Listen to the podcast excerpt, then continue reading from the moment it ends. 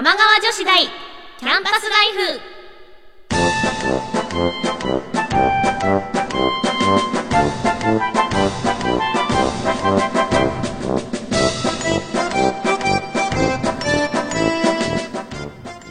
皆さんどうもこんばんは。玉川女子大シリーズディレクターのマイフレンドさんは堀口直樹でございます。この番組玉川女子大キャンパスライフは、川内茜さん、そして椎名優樹さんが架空の大学玉川女子大で、世の中に隠れた様々なディープなことを研究していく番組でございます。学生の頃に戻った気分でお互い女子力を高め合っていきましょうというコンセプトでお送りしているこの番組なんですが、大変申し訳ございません。今回は、諸事情によりまして当初お送りする予定でした内容を変更いたしまして、玉川女子大キャンパスライフのスピンオフ番組であるところの玉川女子大留年ライフ、毎週金曜日27時半からお送りしている20分間の番組なんですけども、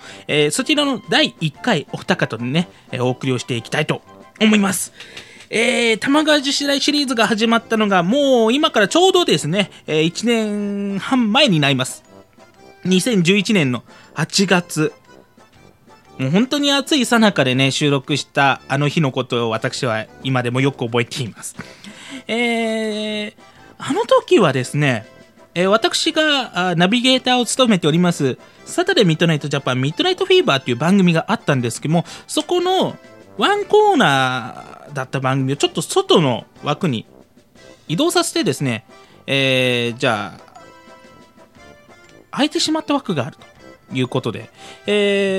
当時椎名さんがやっていました、ラジキングシンガーソングマラバーという番組があったんですけども、その中でなんかいろいろと新しい番組やりたいねみたいな話を当時僕と椎名さんとあと高生の3年与太郎くんと3人でしてたんですよ。で、そこでですね、じゃあせっかくだから空いた枠があるんでそこでやってみませんかっていうのがこの玉川女子大キャンパスライフのこう始まりだったような気がします。もうあれからでも1年 7,8 ヶ月は経ってますかね。かなりもうだいぶ前のことですからあまり覚えてはいないんですけども、でそれからですよ、去年の4月になりますかね、これまた私が総合ディレクターをやっていますフライデースペシャルっていう番組があるんですけども、そのフライデースペシャルを朝の5時までに伸ばすっていう話があって、でその中で新しい枠を作ろうということで、できたのが玉川女子大留年ライフですね。ちょうどこう深夜ね土曜日にかけてですから聞きやすい時間ではあるんですよね。この留年ライフの方もキャンパスライフに関しては日曜日ですからね、本当にこう聞きやすい時間かなと思うんですけども、ダウンロードリスナーさんもかなりいらっしゃるんですよね。これも本当にありがたい限りなんですけどもね、始まった当初はどれだけ持つんだろうっていうのがちょっと内心ではあったんですけども、意外や意外多くのリスナーさんに支えられて、なんとまだわからないんですけども、このままいくと改編を無事乗り越えられそうな雰囲気はしています。ただお二方のスケジュールもろもろがあるんで、この辺に関しては、私は何とも言い難いんですけれども、個人的には続けたいなという番組のうちの一つであります。はい、そんな感じでもう長々と喋っていてもねえ、はよ出せやっていうリスナーさんの声がね、聞こえてまいりますということで、それでは早速ではありますが、玉川女子大留年ライフお二方の第1回目の、音声をお聞きいただきたいと思います。まずは2012年、4月6日、この回は椎名優樹さんの回ですね。続けましてですね、その翌週ですね、2012年4月13日、こちらは川内茜さんの回、それぞれお楽しみをいただきたいと思います。それではどうぞ。Friday Midnight Japan。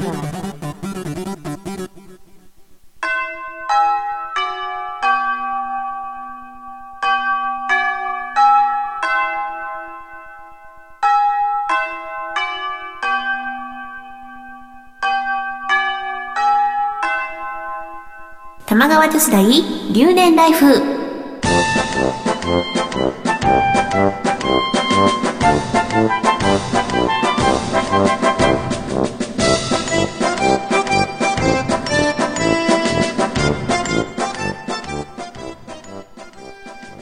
皆さんこんばんは。玉川女子大学2年生椎名優樹です。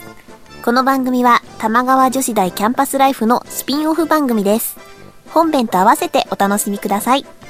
パーソナリティは川内茜と椎名優樹が毎週交代で担当します。楽しくフリーダムな留年ライフを送っていきましょう。はい、というわけで始まりました玉川女子大留年ライフ第1回目の放送です。今週は椎名優樹がお送りします。そんな記念すべき初放送なんですけど、私はですね、留年の経験がなくて、ディレクターさんにどうしたらいいですかって聞いたら、自由にお願いしますって言われたので、今日は玉女の補習をテーマに、女子力について語ろうと思います。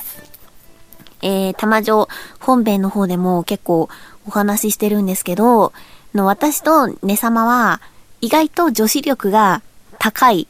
疑惑があるんですよ。まあ、疑惑っていうか結構高いんですけど、でもなんかこう、ハマり方がちょっと豪快で、男らしいだけなんです。それで、私もなんかこう、女子力が高い趣味とかを、ちょっと自分なりにこうね、調べてみたというか、分析してみたんですけど、私結構芸能活動歴が長いんですよ。で、それで、音楽を始めたのは、6年くらい前になるんですけど、でその時になんかこう、でもその時からそのセルフプロデュースを始めたんですね。で、それで自分の中で競馬とかそういうものをコンセプトでやってるから、あんまりこう女子しないみたいな、ちょっとかっこいい、なんかこうしっかりした感じの人になろうって言って決めた設定があるんですよ。で、それでちょっとその2006年ぐらいに書いた設定が出てきたんで、今日この大学内だけの、ここだけの話みたいな感じで、ちょっとずつこうカミングアウトをしていこうと思います。なんかね、思えばこう、ねさまと最初に玉女の打ち合わせをした時のコンセプトで、素の自分をさらけ出すっていうのがあったから、ちょっとこの番組始まってちょうどいいかなと思って、せっかく第1回目なので、こう皆さんにも、知ってもらいつつ、自分でもツッコミを入れつつですね、ご紹介していきたいと思います。それでは、2006年2月、椎名優樹のイメージじゃないから言えないことリスト。いくつあるんだろうこれ。1、2、3、4、5、6個ぐらいあるんで、順々に紹介していこうと思います。まず、その1、お菓子作りが趣味だということ。その2、サンタを信じているということ。その3、アイドルユニットの追っかけをしている、握手会まで行くということ。その4、絶叫マシンに乗れない。その5、辛いものが全くダメ。その6、牛乳が飲めない。っていう、くだらないリストが出てきました。はい。まずですね、あんまりこう、これ見る感じも全然女子らしくないんですけど、多分何かそのしっかり者のイメージを壊さないために書いたんだと思うんですよ。なのでこれをじゃあ一個ずつ突っ込んでいこうかな。はい、まずお菓子作りが趣味っていうところなんですけど、これはなんかこう、ねさまからもねちょっとね指摘をされつつこうごまかしてきたんですけど、割とこう料理が好きなんですよ。で、好きなんだけど、そのハマり方っていうのが、あんまり綺麗じゃなくて、なんつうのかな、フィギュアとか集めるタイプの入れ込み方をする。言わんとしてることが出てこない。例えば材料とか、調理器具とかを個人輸入してしまうぐらいハマっちゃう感じ。だからパティシエとかの専門学校行ってる女の子とかと、割とちゃんと話せちゃう感じなんですよね。そのぐらいハマると、もう可愛いとかじゃなくなってきて、だんだんちょっと理系の感じになってきて、なんか自分の想像した通りの味が出せると嬉しいみたいになってくる、なんかちょっと本格的な趣味になってきちゃうので、ちょっとまあこれは多分あんまり出さないようにしようっていうことで、まあこのその1、お菓子作りが趣味っていうのが1個、ね、イメージじゃないから言えないことリストに入ってるんだと思います。それではその2、サンタを信じている。はい、まあこれはですね、私はあんまりこう、イベントごとに、盛り上がらないというかイベントごとがあんまり好きじゃないんですけど、ちょっとクリスマスだけは特別に思ってて、結構毎年浮かれちゃう人なんですよ。で、今まで一人暮らしをする前までは結構こう友達呼んでパーティーしたりとか、逆にパーティーを呼ばれしたりとかしてて、まあここまあ数年ちょっとね寂しい感じになってるんですけど、でまあ毎年サンタさんからこう手紙をもらいます。手紙を書くしもらうし、ちょっとなんかそういうね、浮かれ気味になる12月なんですよね。で、まあこれもそうですね、もうあんまり言いたくないけど、これ活動始めた時がもう21とかだったんで、あんまりこうメルヘンチックなことは言わないようにしようと思いながら、まあこのサンタを信じているっていうのを1個リストに加えたんだと思いますね。なんかもう6年前のこととかもうわかんない。言ってて嫌になってくる。はい、では続いてその3。アイドルユニットの追っかけをしている。過去、握手会まで行く。はい。このカミングアウトは、結構勇気のいるカミングアウトだったんだけど、もうなんかもうやだわ。なんか私結構アイドルユニットがすごく好きで、そうですね。まあ、東京に出てきたのが2003年とかだったんですけど、まあ、2003年当時に、ABEX からですね、スイーツという女の子ユニットがいまして、まあ、当時彼女らは小中学生だったんですけど、まあ、そのスイーツにものすごく入れ込んでましてね。で、なんかもう可愛く、もうとにかく可愛くて可愛くて、で、まあ、彼女らのイベントがあるたびに足を運んで、で、まあ、ABEX さんにですね、結構な還元をさせていただいてたんですよ。で、まあ、そのスイーツがある日、まあ、解散をしてしまって、で、その後ちょっとそのアイドル熱冷めてたんですけど、そうですね、3年、4年ぐらい前に、この NHK で、マインちゃんっていう番組が始まって、で、まあ、そのマインちゃんの福原遥ちゃんっていうのがまた可愛かったんですよ、当時。当時、小学校5年生とかで、もうなんか初めて行ったまいんちゃんのイベントで、もうこの子は天使だと。もうそのぐらい錯覚をしてしまって、で、私これの玉川女子大の前にやってたシンガーソングウマラバーっていう番組があったんですけど、FM 玉川で。で、まあそこでもちょっと一回ね、まいんちゃん特集っていうのをね、私の趣味だけでやらせてもらったことがあって、で、その回の視聴率がものすごかったっていうね、噂を聞いたんで、まあまいんちゃんはきっとみんな良さを分かってくれてるんだと、今でも思ってます。はい。で、まあ、最近のね、ブームはね、ハロプロの一番妹分ユニットのスマイレージ？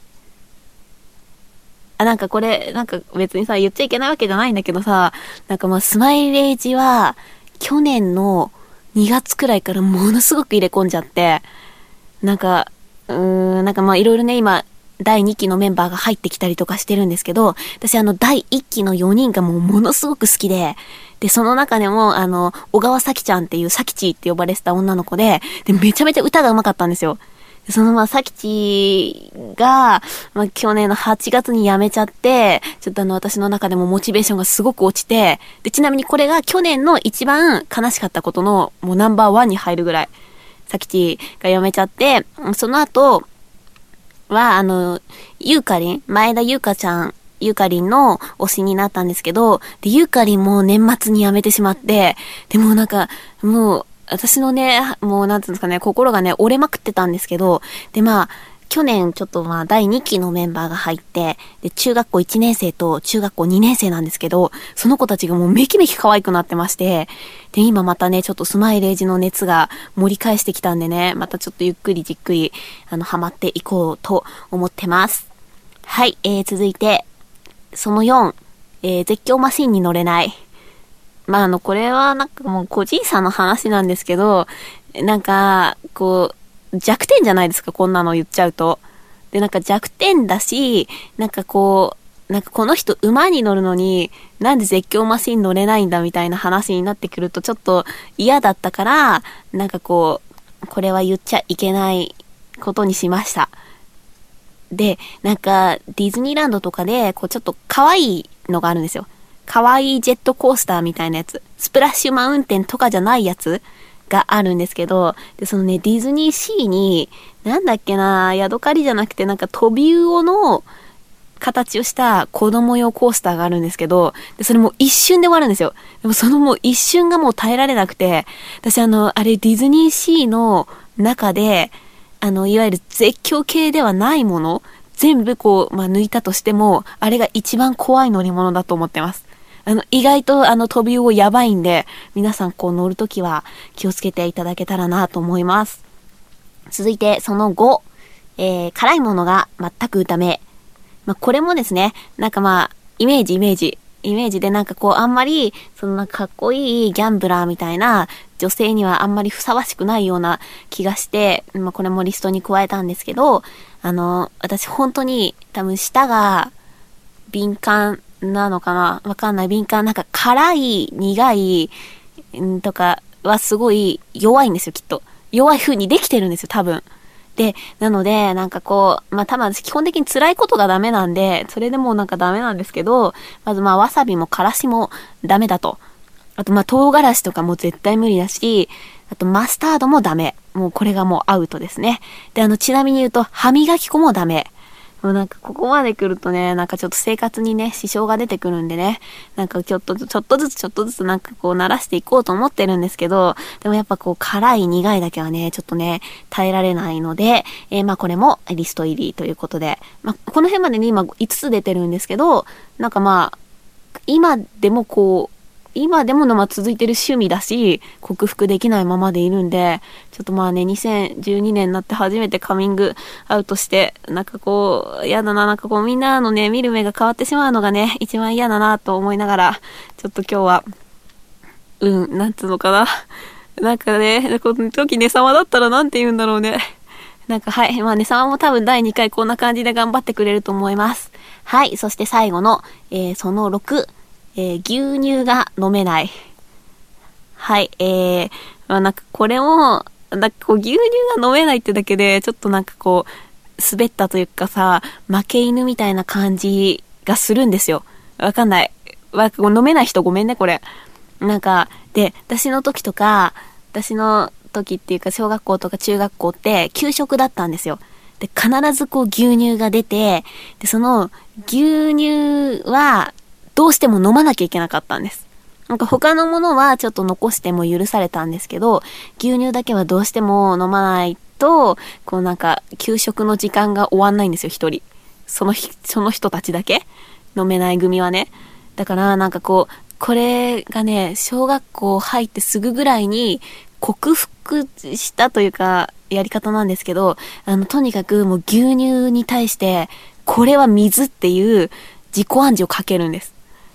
そうするとなんかこう牛乳が薄くなったような感じになるんで、でそれでこう騙しつつね、私は小中9年間ね頑張ってきたんですけど、これがね、大人ってすごい良くて、何してても怒らんないし、好きなもんだけ食べても怒らんないんで、でこう好んで牛乳を飲むことはなくなったんですよね。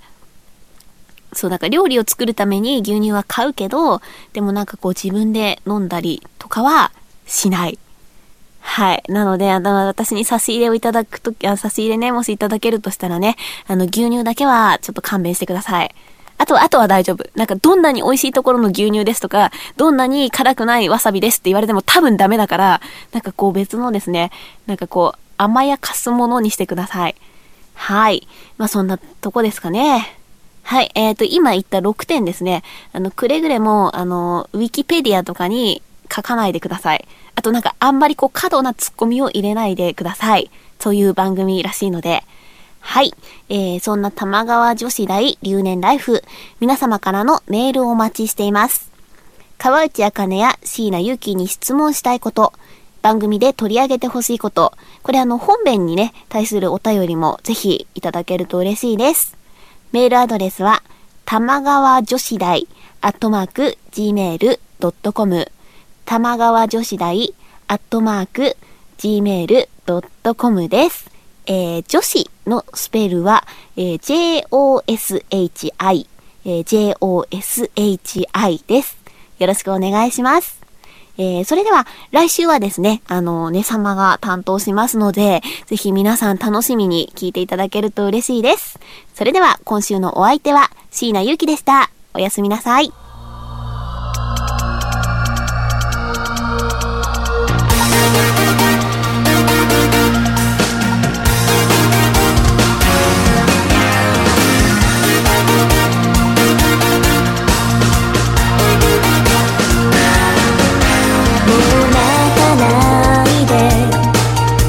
うつむかないで、細い月が大地照らしてる。謝らないで、背負わないで、とっくに聞き飽きてる。ごめんねって言葉。寂しい時は砂漠の空見上げて、いつもみたいに笑顔を見せて、輝く星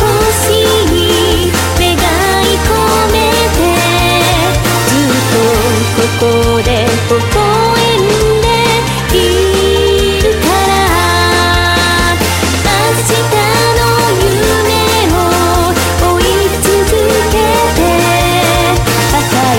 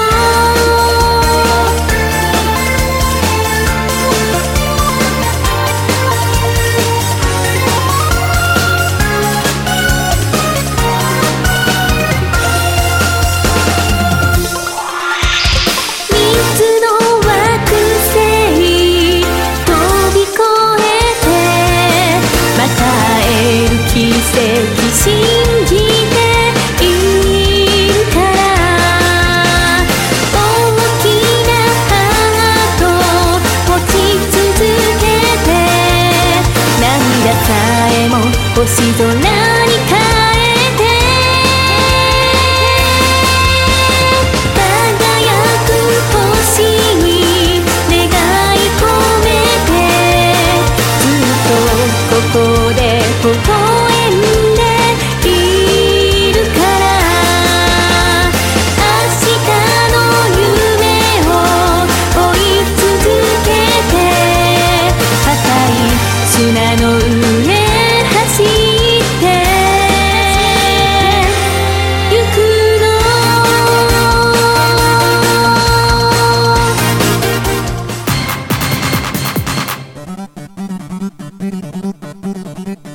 Friday, Midnight Japan.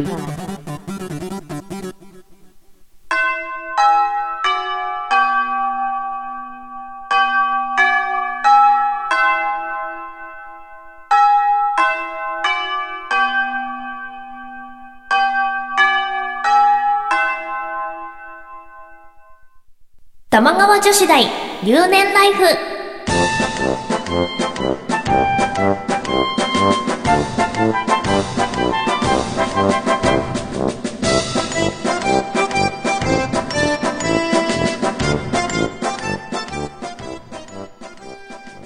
皆さんこんばんは。玉川女子大学2年生川内茜です。この番組は土曜27時5分から放送されている玉川女子大キャンパスライフのスピンオフ番組です。本編と合わせてお楽しみください。パーソナリティは椎名優樹、川内茜が毎週交互で担当します。楽しくてフリーダムな留年ライフを送っていきましょう。ということで、玉川女子大留年ライフ第2回目の放送です。今週は川内茜がお送りします。はい。前回は留年ライフ第1回目初めての放送ということで、シータンこと椎名優樹ちゃんが放送してくれました。はい、シータンはね、喋るのがすごい上手いので、番組もね他に何本も持ってるし、そういう喋るというお仕事も今までされてきてるので、なんか1回目の放送を私が聞いて、ああこういう風に喋るんだなと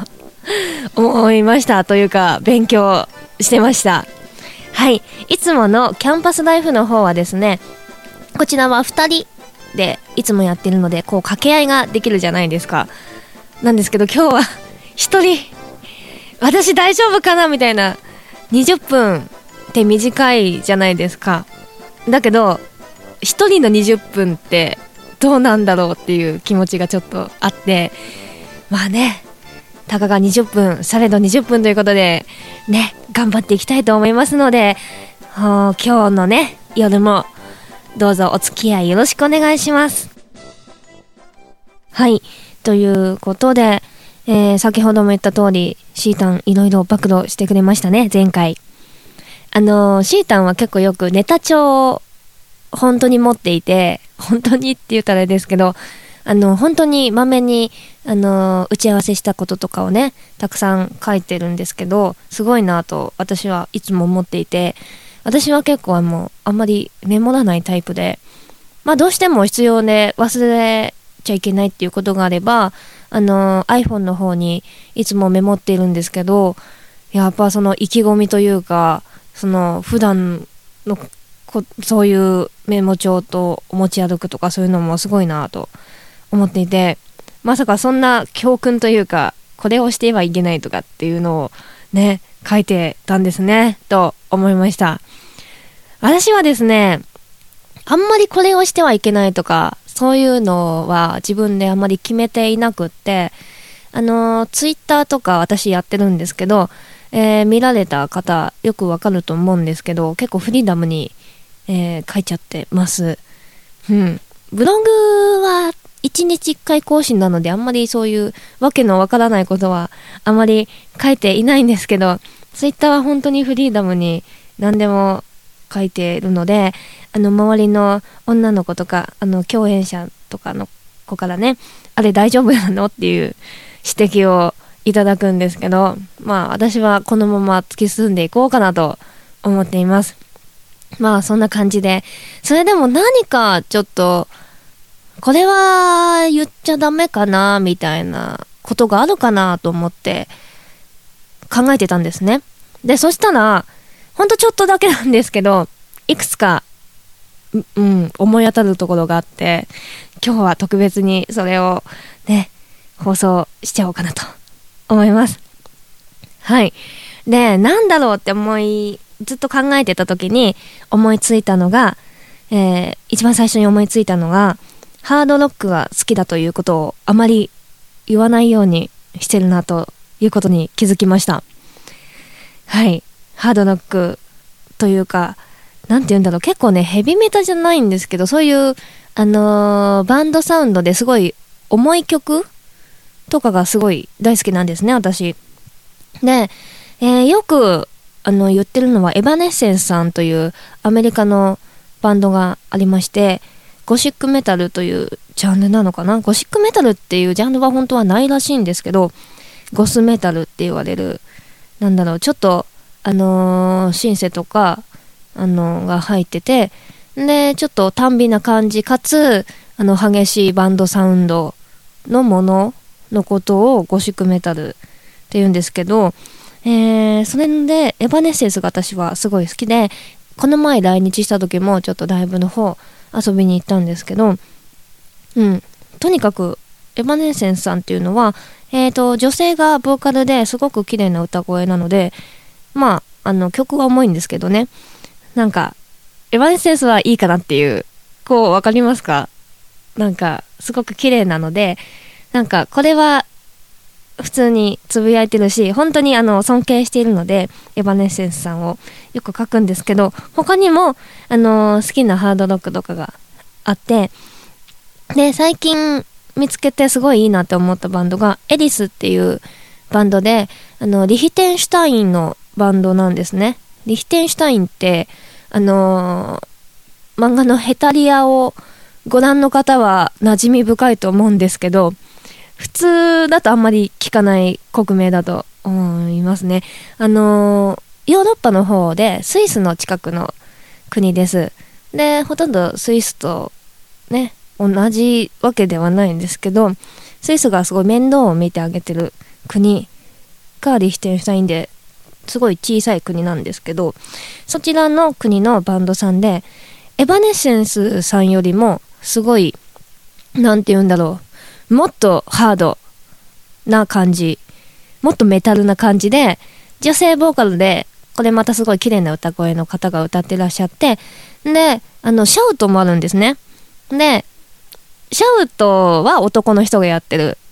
ですね。で日本で言ったら、これもまたちょっとマイナーなんですけど、陰陽座っていうメタルのバンドがあるんですけど、それの海外版みたいな感じって思ってもらえたら分かりやすいんじゃないかなと思います。もうすでにどうしようマニアックな話してるけど大丈夫かな？はい。とか、あと、高校生ぐらいの時はやっぱ中二病なので、マリリン・マンソンさんとかも聞きましたし、結構なんかそういうハードロックみたいのが好きなんですよ。だけどやっぱり一応アイドルライブとか声優さんのライブとかにも出演させていただいてるので、あんまそんなゴリゴリロック好きって言っちゃダメかなみたいなこう気持ちがあって、エヴァネッセンスさんで結構とどめてる節がありますね。あと日本だと浜崎あゆみさんとか、浜崎あゆみさんの結構ロックな感じになってから、途中からすごいロックな感じになったんですけど、それからが結構好きだったり、あと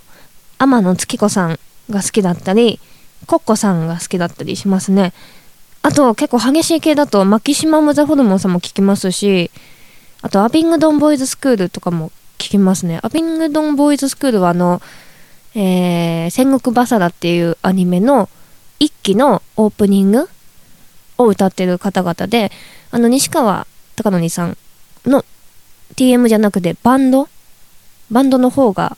そのアビングドンボーイズスクールっていうバンドをやってて、でそれとかもよく聞くし、結構ヘビーな感じなんですけど、やっぱこういうズダンズダン言うやつなんて言うんだろう、結構ベースとかドラムがしっかりしてる音楽が好きですね。でもね、なんかあんまりこうヘビメタ好きだぜイエーイみたいな言えなくないですか？こう活動してたらあんまそういうこと言ってる人って周りでいないし、イメージどうなのみたいな。大丈夫ですか？大丈夫ですよね？大丈夫？な感じで、まあね、椎名ヘキルさんって声優さんいらっしゃるじゃないですか。私昔椎名ヘキルさんのラジオをよく聞いていて、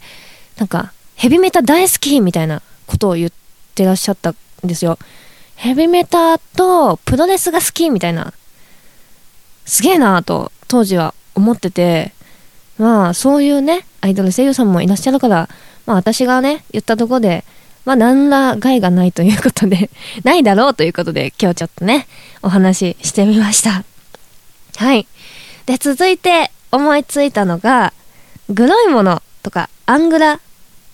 が好きというか興味があるんですね。まあそれがそういうところから玉川女子大キャンパスライフという番組ができたっていうのもあるんですけど、そこについて意外とキャンパスライフでも意外と触れていないかなと思って今日はちょっとお話ししたいなと思ってたんですけど、中二病中二病と思っていただいても全然 OK なんですけど、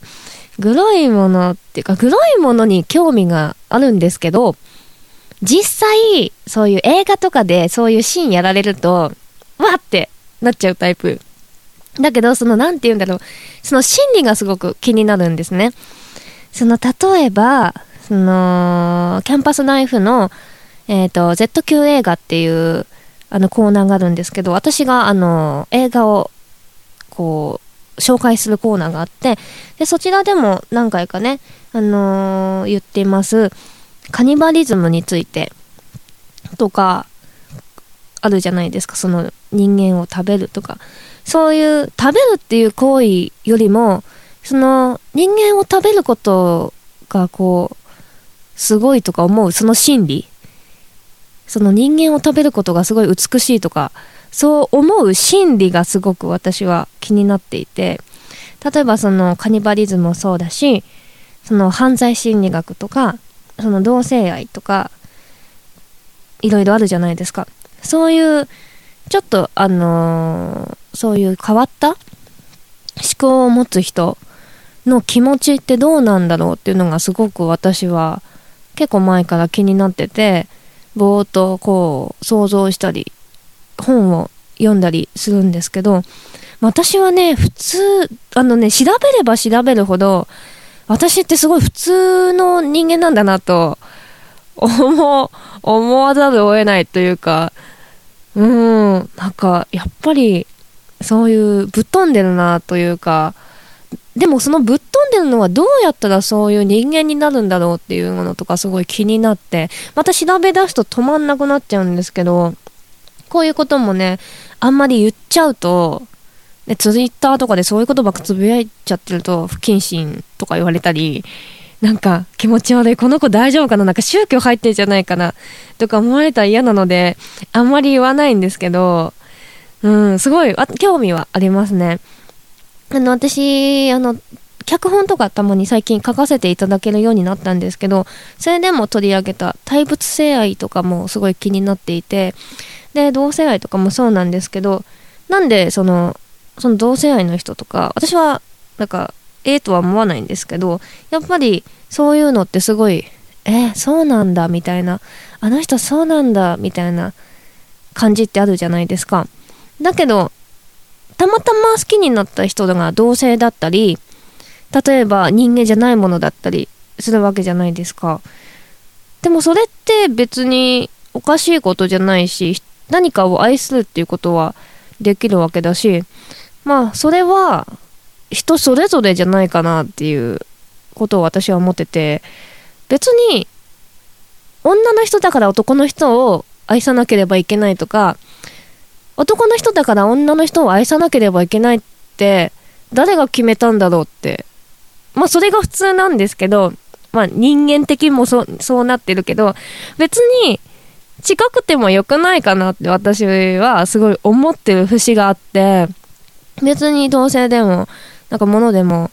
いいんじゃないっていうことを日頃思ってるんですけど、それもね言っちゃったらあれかなと思ってあんまり普段は言わないでおいてるかなっていう感じですかね。結構そんな感じかな。ということで、別にその他で辛いものが嫌い、食べれないということを言ってはいけないとかはないかな。でも私も辛いものもダメだし、シータンこの前言ってたけど絶叫も私も乗れないんですね。だからちょっとね、旅とか行ってもなんかうまくいくんじゃないかなってちょっと思いました。はい、この辺でちょっと告知をさせていただきたいなと思います。4月15日の日曜日、明日、明後日ですかね、玉川女子大キャンパスライフの公開収録&ミニライブを行いたいと思います。はい、こちら場所がムジカカフェソニドさんというところでやります。三鷹にあるライブカフェです。こちら時間が18時45分オープン、19時スタート、料金が2000円、ドリンク別となります。出演が、玉川女子大生の椎名ゆうきちゃん、そして私川内あかねの2人が出演して、で公開収録をして自分たちのライブをしたいなと思っています。ぜひぜひ遊びにいらしてください。はい、玉川女子大留年ライフでは皆様からのメールを募集しています。椎名結城や川内あかねに聞いてみたいこと、番組で取り上げてほしいことありましたら、ぜひぜひメールで送ってください。アドレスは玉川女子大@gmail.com、 玉川女子大@gmail.com です。女子のスペルは JOSHI です。必ず留年ライフについてのお便りということがわかるように明記ください。来週は3回目椎名ゆきちゃんが担当しますので、お楽しみにしていてくださいね。それでは私川内あかねの名誉を聞きながらお別れです。それでは皆さんおやすみなさい。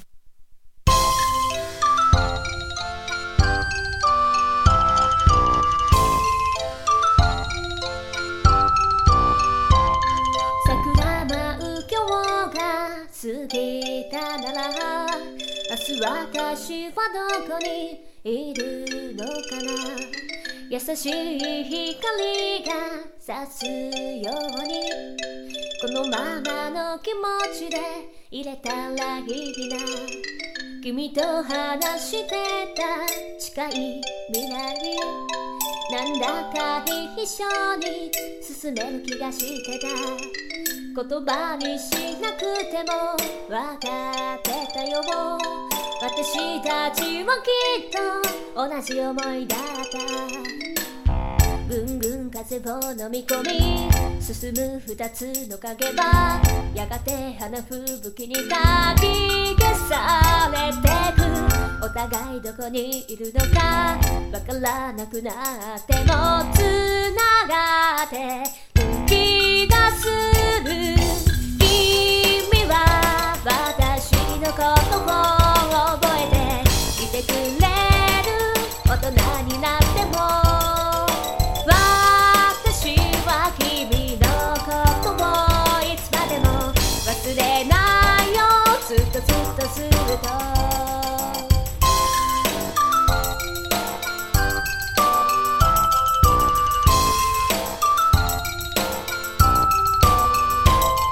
当たり前だった、いつもそばにいた。約束なんてしなくても私たちはみんな仲間だった。そしてその中には君がいた。いつも描いていた未来はすぐそばで輝いてるのに涙が溢れて、今さら気づいたの君の存在の大きさ、どうして気づかなかったんだろう。もしも大人になって二人が出会えたらね、その時は君に言えなかった言葉を伝えたよ。きっときっときっと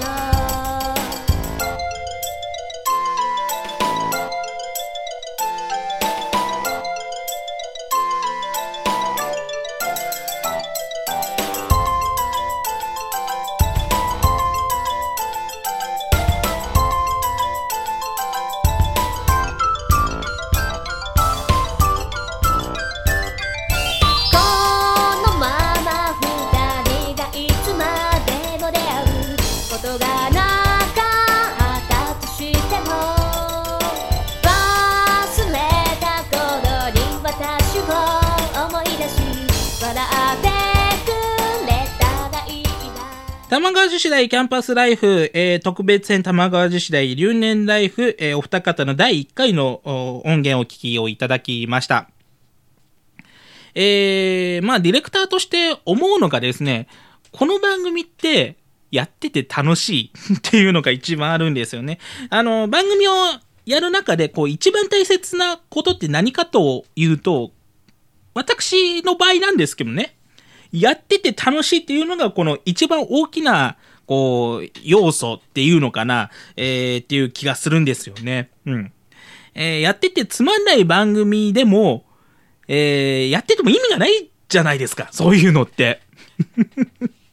これ個人的なあくまで、主観ですよ。これ主観なのでつまんなくてもやったら意味があるっていう方ももしかしたらいらっしゃるかもしれません。これはあくまで私の個人的な意見なので、意見には個人差がありますということで、ここは一つご理解いただきたいところなんですけれども、まあいろいろと私も喋るなりディレクターやるなりしてもう十何年ですかやってきてますけども、こんなね面白い番組はねほんとたどり着いたことがないっていうくらいですからね。はい、ということでございましてお別れの時間が近づいてまいりました、この番組では皆さんからのメールをお待ちしております。マニアックな趣味や性癖自慢、ひた隠しにしている中二エピソード、都市伝説の宿題もろもろ。宛先は玉川女子大@gmail.com tamagajosidai@gmail.com でございます。すべて小文字です。今言いました通り、女子のスペルは joshi でございますので、お間違いのないキーをよろしくお願いします。そして、ブログからですね、過去の放送や宛先にジャンプできますので、そちらもぜひチェックしてみてくださいませ。玉川女子大キャンパスライフと検索していただければおそらくヒットするんではないかと思います。そして次回の放送なんですけども、次回は、2月の16日この時間にお会いしたいと思います。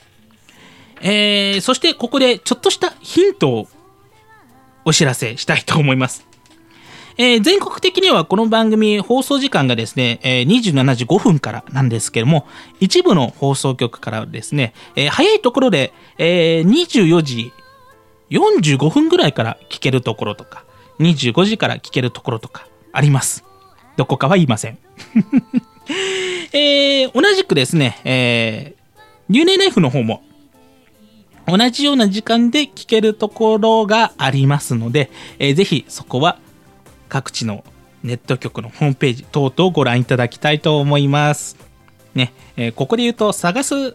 楽しみがなくなっちゃいますからね。はい、ということでございまして、玉川女子大